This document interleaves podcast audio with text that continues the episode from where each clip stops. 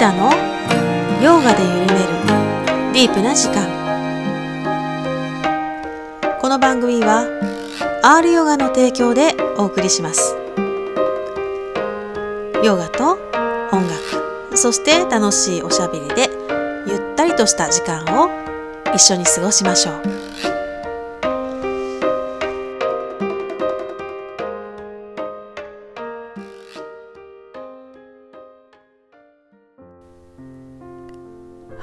皆さんお元気ですか？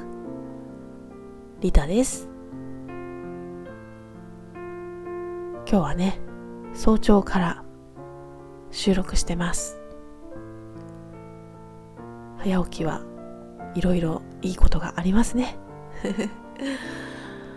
さて今日はね、えー、河合和直先生に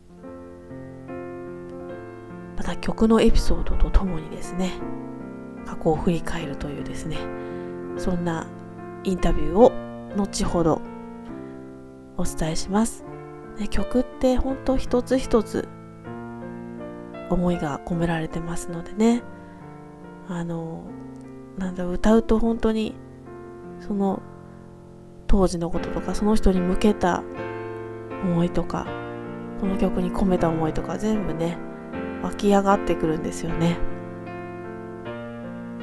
まあ、リタもですね、えー、少しずつ曲を書いておりましてですねそのやっぱりその曲を書いたこう成り立ちというかですねこのことについて書こうっていう感じで例えばこの過去の恋愛についてとか うん、あの人についてとかなんかそういうのをね、えー、一つ一つ曲に込めてます。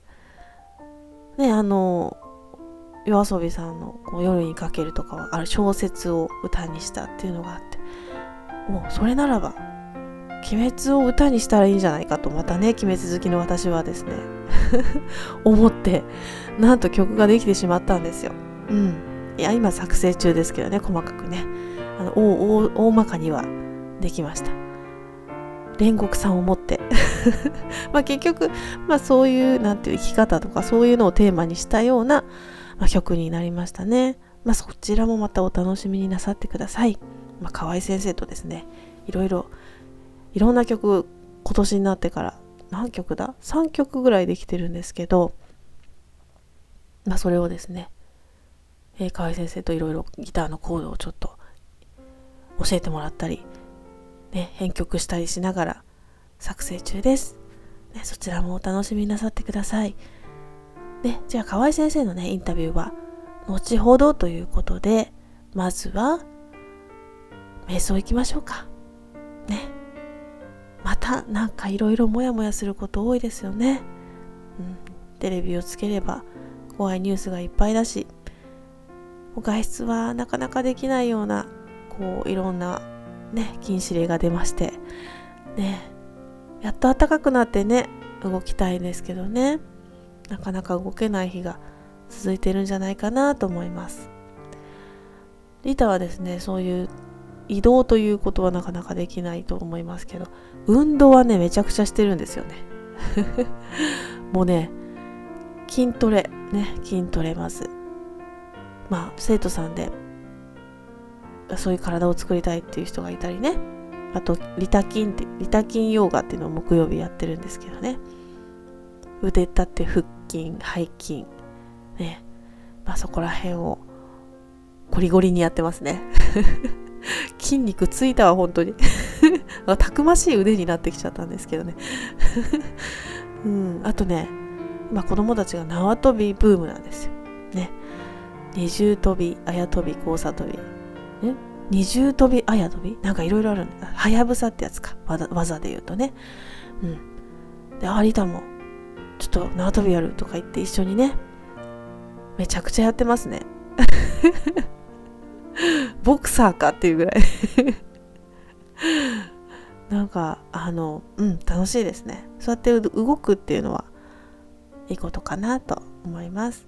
もうね、頭、ぐちゃぐちゃぐちゃってなった時、ね、動くのもいいですよね歩いたりね、うん、そして呼吸に一番簡単な方法は呼吸に意識を向けるってことですね。ねイライラした時是非この短い時間でもいいので瞑想をねしていただけたらいいかなと思います。では早速やっていきましょう。あぐらを組んで背筋まっすぐ。椅子に腰掛けてる人は背もたれにもたれないようにします。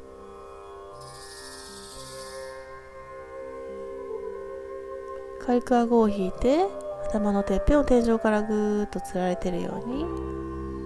手は楽な位置ももの上に置きます。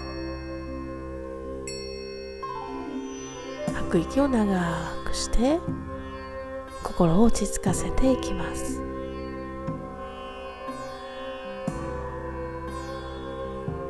自分の喉の奥の呼吸の音に意識を向けていきます。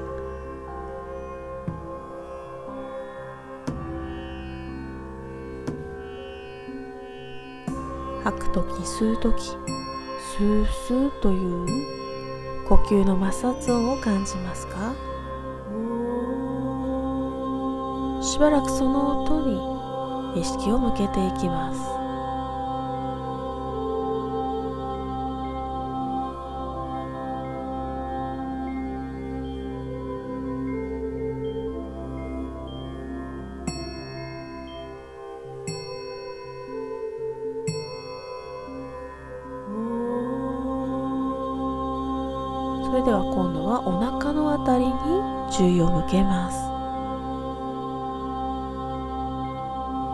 吸を繰り返すごとにお腹が膨らんだり縮んだりしているのを感じます。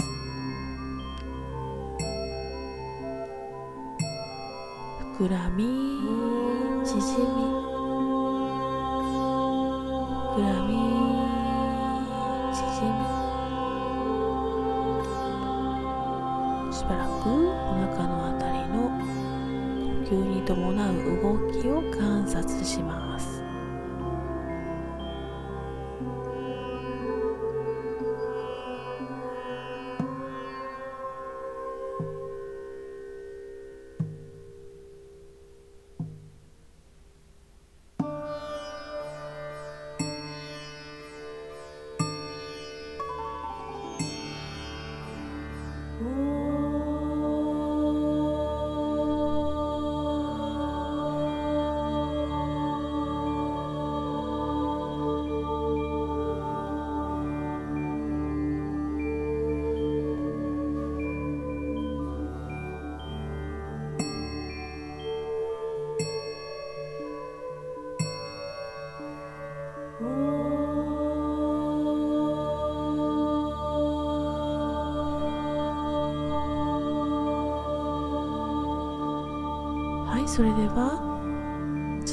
想の言葉を心の中で繰り返し唱えましょう。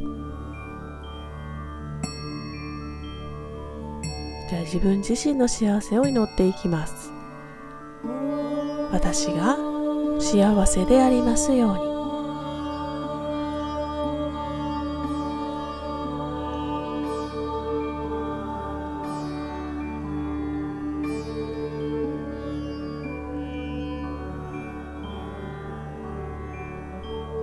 私が苦しみから解放されますように。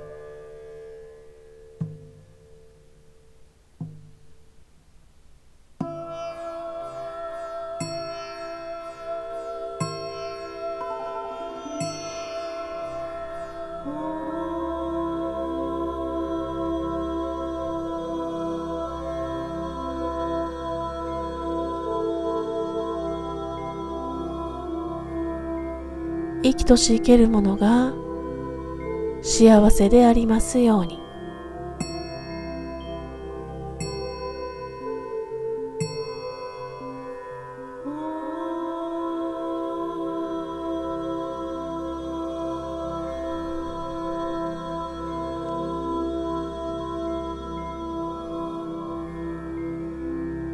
生きとし生けるものが苦しみから解放されますように。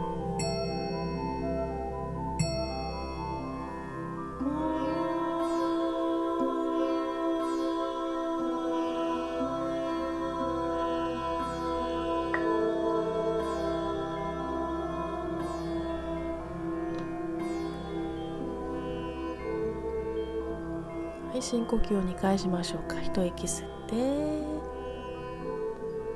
吐きます。はいもう一度大きく吸って。はい大きく吐きます。はいそれではゆっくりと目を開けて胸の前で合掌します。では今日は瞑想はここまでです。ありがとうございました。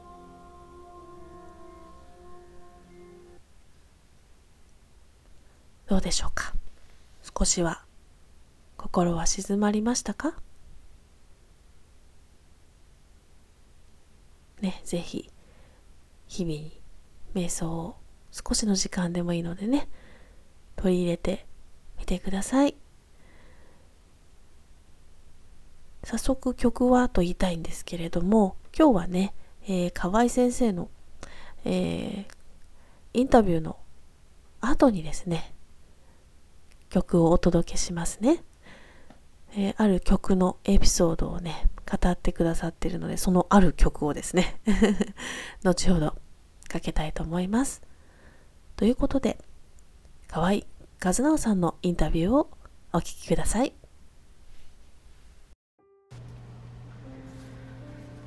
はい今日は、えー、河合和直さんにゲストに来ていただいております。よろしくお願いします。はいどうもやってまいりました。シンガーソングライターの河合和直で。す、えー、ありがとうございます、一、はい、ヶ月空きましたね先生ね。空きましたね。嬉しいおめでとうございます、ね、よろしくお願いします。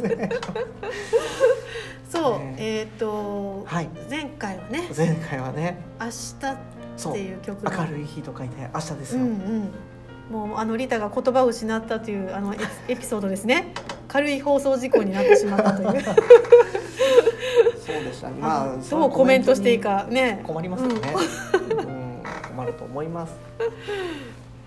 ね、そう。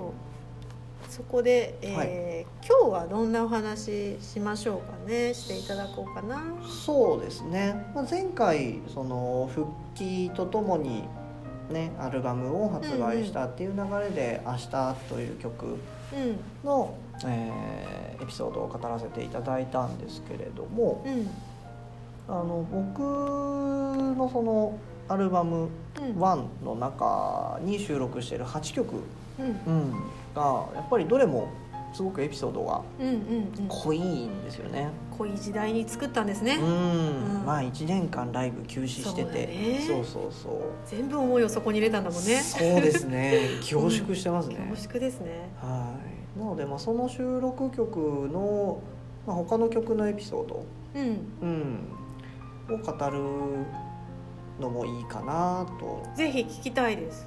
よろしいですか、うん、どんな曲？私知ってるやつ？知ってるのだと「フォーリーブズ・クローバー」うんうんうん。はい、幸せの四つ葉を。知りたい。あれもエピソードがあるわけですね。あります。へえあれはあ、うん、そうかなんかまた降りてきたぞ。これは。いや思い出し、うん、思い出しちゃった。何か。いいですか？皆さん思い出しながら収録してますよねこれ。ちょっと思い出さない方が良かったこと思い出したなんだそれは。聞きたい。めっちゃ気になるわそれ。いやあの幸せの四つ葉を題材にして書いた曲なんです、はいうんうん、で幸せの四つ葉には、うん、あのうん、物語があるんですっていう話をしようと思ったんですけど、うんうんうん、そもそもこの曲を作ろうと思ったきっかけっていうのが、うん。あったなと思って。そこを掘り下げさせていただいてよろしいでしょうか？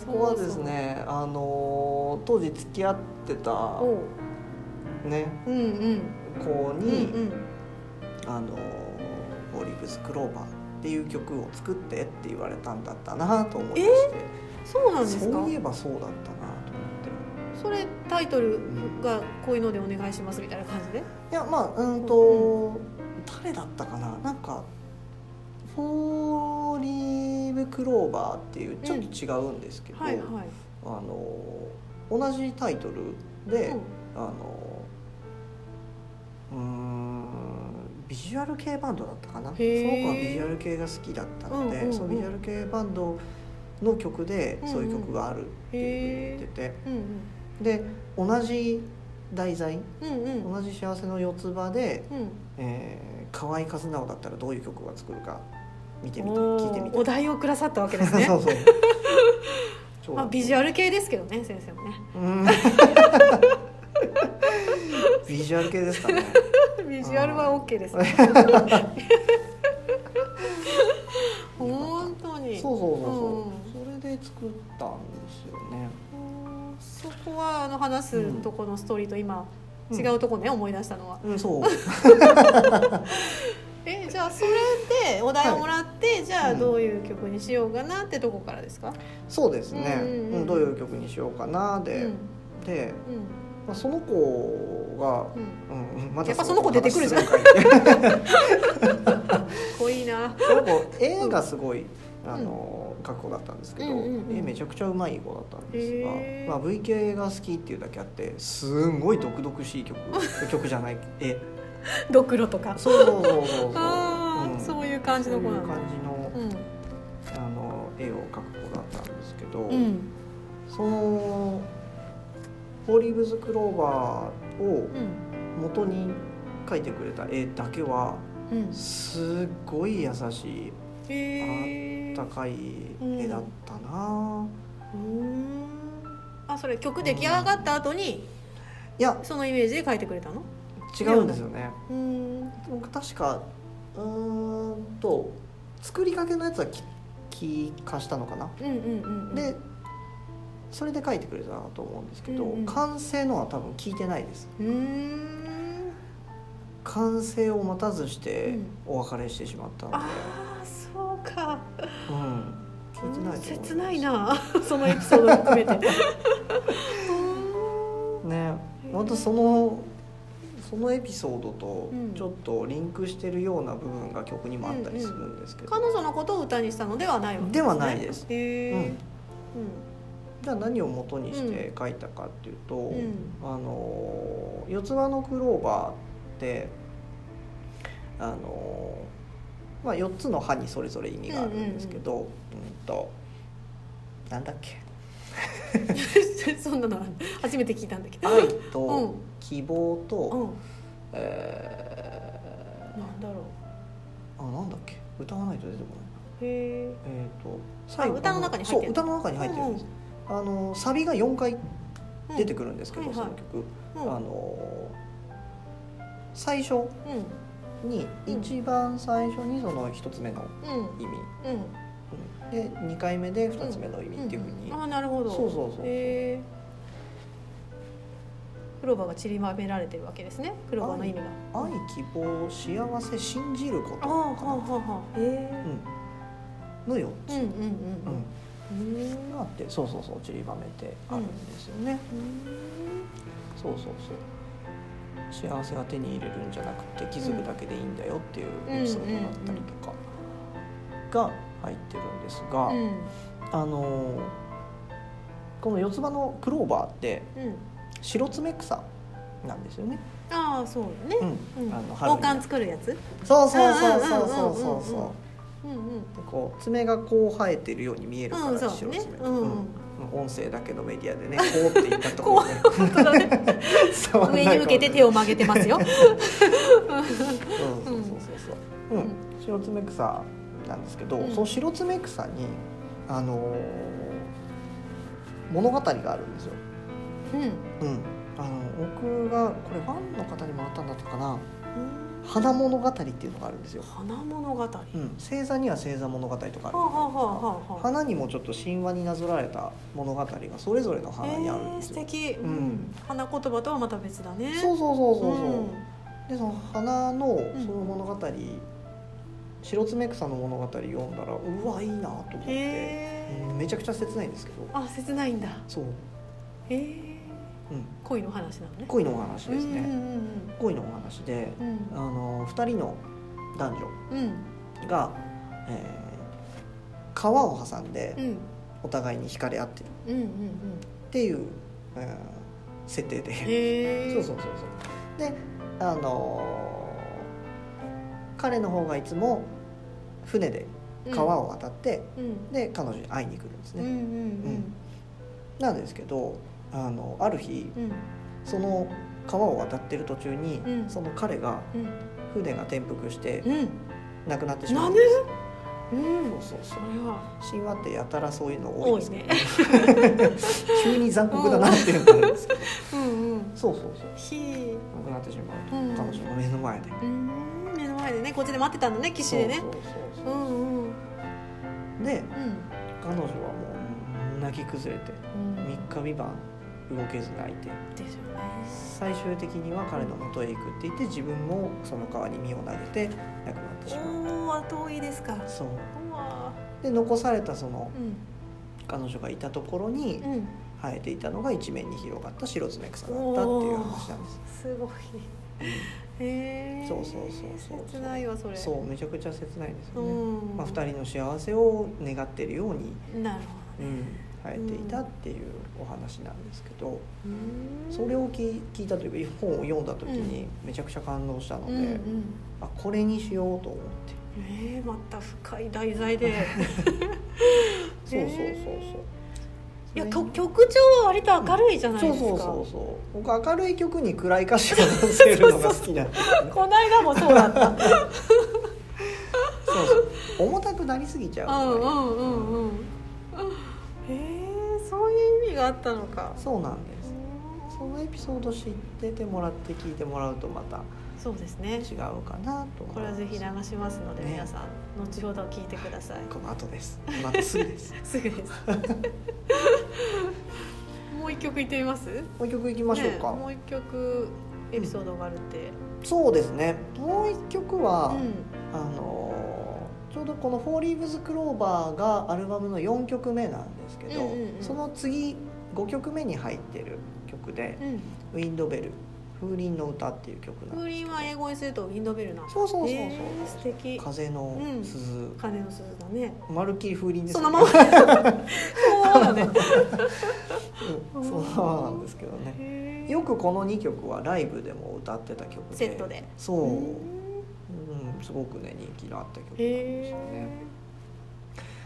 えでこの「ウィンドベル風鈴の歌」には、うん。あの子供たちの声が入ってるんですよ、おう。ん、でこの子供たちの声誰かっていうと、ん。あの僕が行ってた学童の、おう。ん、学童保育の子たち。えじゃあ小学生？小学生へえ、どんな風に声を入れてるんですか？これですね、ウィンドベルを作った経緯が、うん。そもそも、うん。あの子供たちを作ったんですよこれ。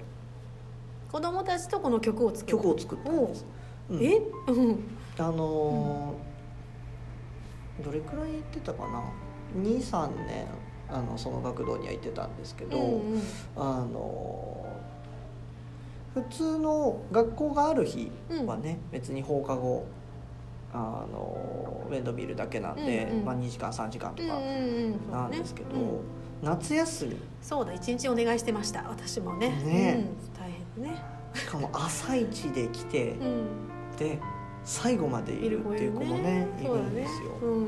朝早い子だともう8時前そうだからね。ねまあ、うん。お仕事がねそれくらいから始まる、うんね、親御さんもいらっしゃるうんん。で、うん。で、えー8時前に来て夜は6時7時とかまでいるってなるとね、ずーっとそこにいるわけじゃないですか、しかも家だったらいいですよ。ね家だったらね好き勝手できるもんね。そうそうそうだからその中でそんなずっと行儀よくしてなさいなんて言う方がいい。無理無理無理。子供は無理だよね。うちらだって無理だよね。そうそうそう。絶対無理ですよ 対無理で大人だって気が狂いますよそうよね。んなことされたら。軟禁ですからね。そうだね。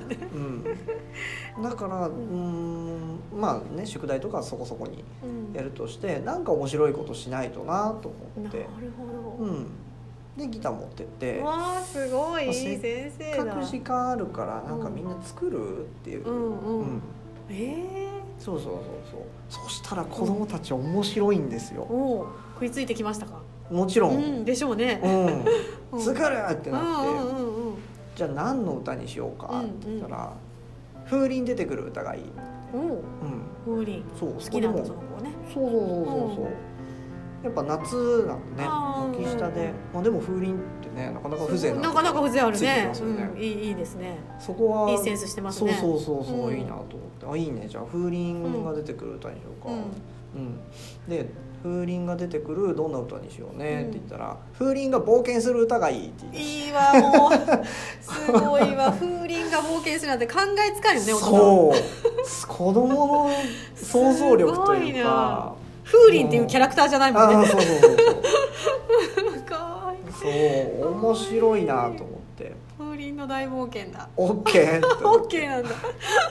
それで行ってみよう。みたいな、うん、すごいなさすが。で作った曲なんですよ。作った曲なんだ。えどんな曲もすっごい気になってきたそっち。えー、あのー、そうとは多分分かんないんですけど、うんうんうん、うんと風鈴が冒険してるようには聞こえないんですけど、はいはい、何も知らずに聞くと、うん、単に、まあ、主人公ともう一人いて、うん。うん、あの一緒に旅に出るような歌にはなってるんですがイメージは、あの軒下にぶら下がってる風鈴のところに、あの風が吹いてきて、うんうん、風が誰も見てないところで、その風鈴の糸を切ってくれて一緒に旅するっていう。へで誰にも気づかれないようにまた戻ってきて、何食わぬ顔でいる軒下にまた。そうそうそう 風鈴にとってはどこか違う世界を見てみたいって思ってるんじゃないかなと思って、うんうん、そうだね、うん、いつも軒下だもんね。そうそうそう風当たるところにね、待ってる方だもんね。そうそうそう風待ちだもんね。そうなんですよ、風がその夢を叶えてくれたっていうような歌詞になってると、すごい、うん。でそれを作ったのみんなの前で。そうでそれを、うん、まああのイメージだけもらって、うん、で先生あの歌詞書いてきた曲書いてきたよって言って、で、まあ、子供たちも、うん、ここもうちょっとこうしたいみたいなのが 出てきたりするんですよ、ね、意見を、うんうんうん、ええー、本当みんなで作ったんだ。そうですね、えー、こううん。えー、ここなんだっけな。なんかここは笑い合っての方がいいとか、ね、ああ細かいところね。そうそうそうそう、えーで子供たちの声は何何を入れたんですか？あそう。で、うん、あのー、夏休みの終わりに、うん、えー、その、まあ、それまでに曲を練習しといてもらって、うん、あのー、もう最後の最後に、家にあるレコーディング機材一式全部持って行って、うんうん、でその学童保育室で セッティングして、うん、うんこれは絶対触っちゃダメだ。そうだね。これは無理じゃないから、ね、絶対ダメ。って言って、うん、うん、あの撮ったんですね。で撮って、うん、完成したやつをあの人数分 CD に焼いて、うん、うん。えー、めっちゃ喜ばれるじゃん。そうですね。もうお母さんお母さんたち大喜びでしょ？もうそうですね。うん。いやいやいやもう僕がありがとうございますですよ。子供たちはキャッキャッキャーみたいな声？歌歌ってる歌歌って歌歌ってるの？その歌歌ってます。それ嬉しいわ。うん本当に。そうそうそうそう。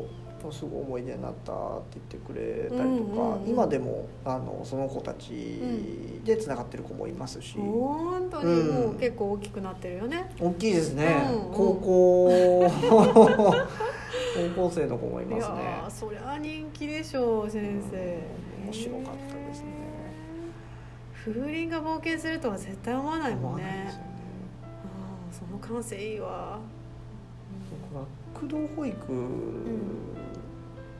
が本当に誇りを持ってやってたので、うん、うん、結構ね、うん、なんだろう。うん。軽く見られがちというか、うん、あんまり重要視されてないんですよね。ママにしたらめちゃめちゃありがたいですよ。学童なかったら働けないですもん。心配で子供が。そうですよね、うんうん、絶対そう思います、うん、あとどれだけ助けられたか、まあ、それも小1の壁って言われたりしますけどね、うん、あの預けるところがなくて働けなくなっちゃう、ね、そうそうそう。本当にそう。それだけじゃなくて、うんあのそれまで保育園幼稚園って毎日先生と顔を合わせて話せてたのが、うんうん、小学校上がった瞬間にパタッとどういうふうに生活してるか分かんなくなるじゃないですか、そう、うん、それもすごい不安だと思うんですよ。ね、で学童保育の先生って、学校の先生とも話せるし、風景の皆さんとも話せる、ね、迎えに行くからね。そう、うんうん、で子供たちの様子も見れるっていう,、ものすごいありがたい立場なんですよ。そう、ね。うん、そう。だからあねそこでもやっぱり僕にしかできないことってあるよなっていうのは思って、うん、豊かな時間だったでしょうね。うん、本当に。うん。先生子供好きだもんね。ね。この間ねあの 子供たちの前で、はい、子供たちってもっとちっちゃい子だったね、うんうんうんうん、あのゆるまるっていうところのね、うん、子育て支援拠点でライブをねさせていただきましたよね、はい、もう目尻下がりっぱなし。可愛かった。可愛かったですね。ね 子供たちからなんか私たちも学ぶこといっぱいありますもんね。ありますあります、うん、そうなんですよ。だからねあのまた学童行ってる子って、うん、うん、学校の先生からも、うん、あのかわいそうっていうふうに見られてたりしてて。うん朝あ夜遅くまで預けられてみたいな感じで？うん。うんうんうんいやそんそんなふうに見られてたまるかと思って。ここで楽しんでもらってね。そうなん。か学童行ってよかったなぐらいの。もう学童行ってることを自慢できるようにしてあげたいなって思う、うんうんうん行きたいってね子供が言ってくれたら本当嬉しいんですよ。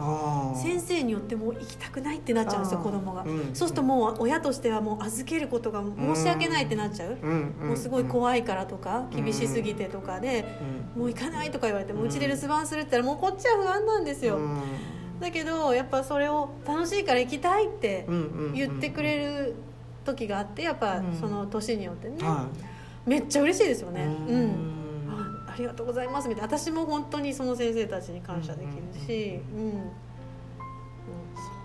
うですよね。そう思ってもらえないとね。ね、うん、せっかく子どもの貴重な時間ですもんね、うんうん、どんどん大人になってっちゃうからね、うん、そこで何かを得てほしいですよね、うん、そうですね。だからできるだけ子どもたちと遊んで、っていうのはやってましたね。全力鬼ごっこですか先生。あやってましたやってました。あの他の先生に怒られましたよ。本気で遊びすぎって。そうでも遊んでくれる人がいるとも嬉しいんですよ。そうやって。そう、うん、全くそのなんだろう。まあ、それも大事かもしれないんですけど、あの動かない先生とかも。いますいますいます、うん、まあ、体がしんどいんでしょうね。若い先生はねやっぱ動いてほしいですよね、うん、そうそうそうそうでやってましたね。いやちょっとあの風鈴も気になりますのでまた、はい、ね皆さんチェックしてみてください。これは、はい、えー、聞けますよね。あそうですね、うん、あの配信してますので、うん、えー、各配信サイトにて、はい、はい、河合和直で検索そうですね。あと YouTube にもライブ内装とかあったんじゃないかな、うんうんうん、アルバムは「ワンっていうアルバムですね。はい。2曲ともですね。2曲ともワンに入っております、ありがとうございます。はい。次回はねまたもう一曲なんかディープなエピソードがある曲がそうですね。ある。そうで？ちょっと予告してもらえますか？あれは、うん、ディープです。ディープ 曲名だけ言うと「マイネームっていう曲なんですけどね。私の名前？はい、うん、僕河合和直っていう名前なんですけどね、うん、僕は自分の名前が好きじゃなかったんですよ。おそんなお話です。好きじゃなかった。なぜ好きじゃなかったのか、うん、そんなお話。意味深ですね。では次回をね、楽しみに。お楽しみくださいませ。ねはい、今日は河合和直さんにお話いただきました。はい、本当にありがとうございました。ありがとうございました。またお願いします。はい、またお願いします。はい。河合和直さん、ありがとうございました。ではね、インタビューの中にありました、フォーリーブスクローバーをお聞きください。思い出はいつだって綺麗だね。けなげで無邪気で残酷で。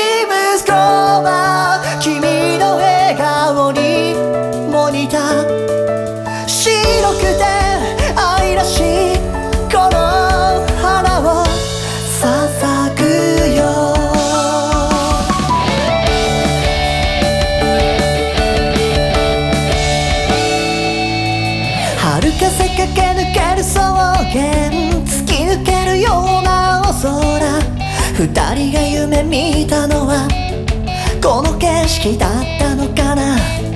後に生まれて今を生きる。僕らには知る由もない。ここが荒野だったと思って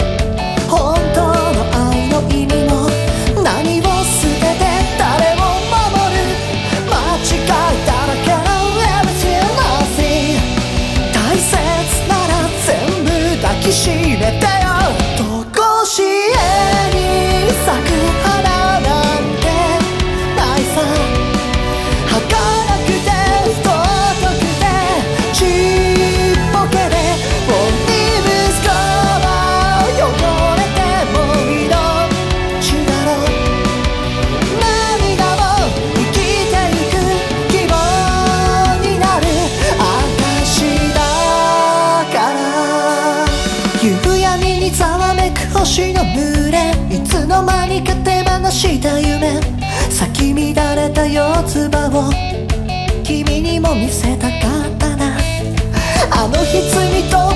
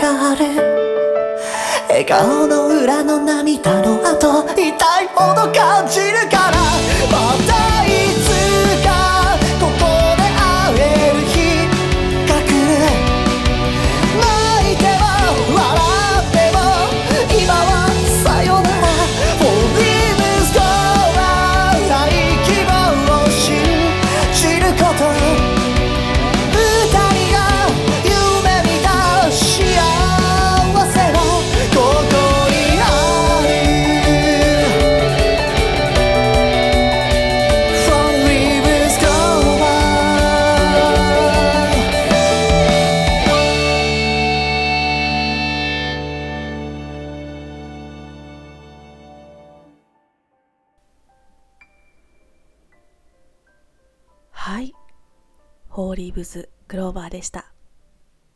ほんと爽やかな曲ですよね。まさかその花元花物語がね、題材だったのは私も知らなかったんですよ、全く。で、この曲をね、えーリタがカバーさせていただける予定にもなっておりますので、また一段とですね、この曲が好きになったなって思ってます。四つ葉のクローバー見つけたことあります？あったかな？必死に探しましたよね、昔は。今でも探す時あるけど。四つ葉あんまり見つけないんだよな。あ、見つけたわ。そんで生徒手帳に挟んどったわ。ね。そんなこともありましたね。あと、白爪草のね、花は作れますか？作りましたね。え、子供に作ってって言われて、慌ててネットで調べて、どうだったっけなんて言ってね。作りましたね。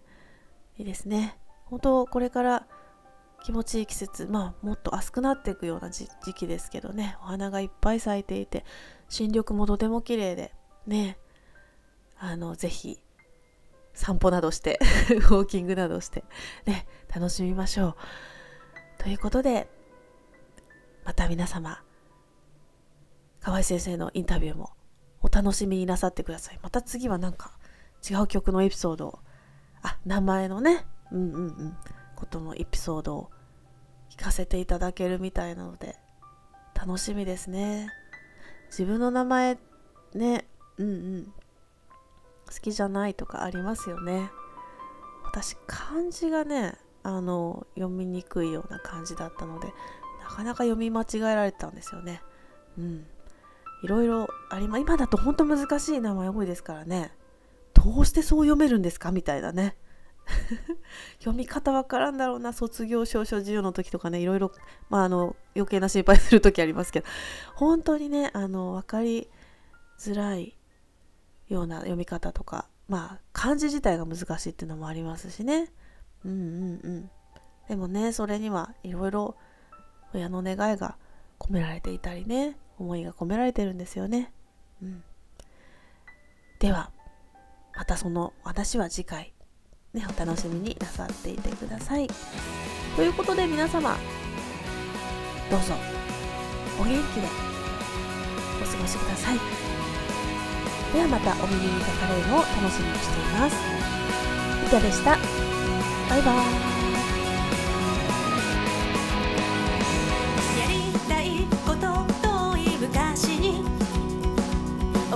置き去りのままにしてきたの。暗くなるまで夢中で遊んだ。砂場に隠したダイヤモンド。いつからだろう。なくしたんだと。思い込んでた自分と仲直り。ごめんなさいの。愛してるで。強く強く。抱きし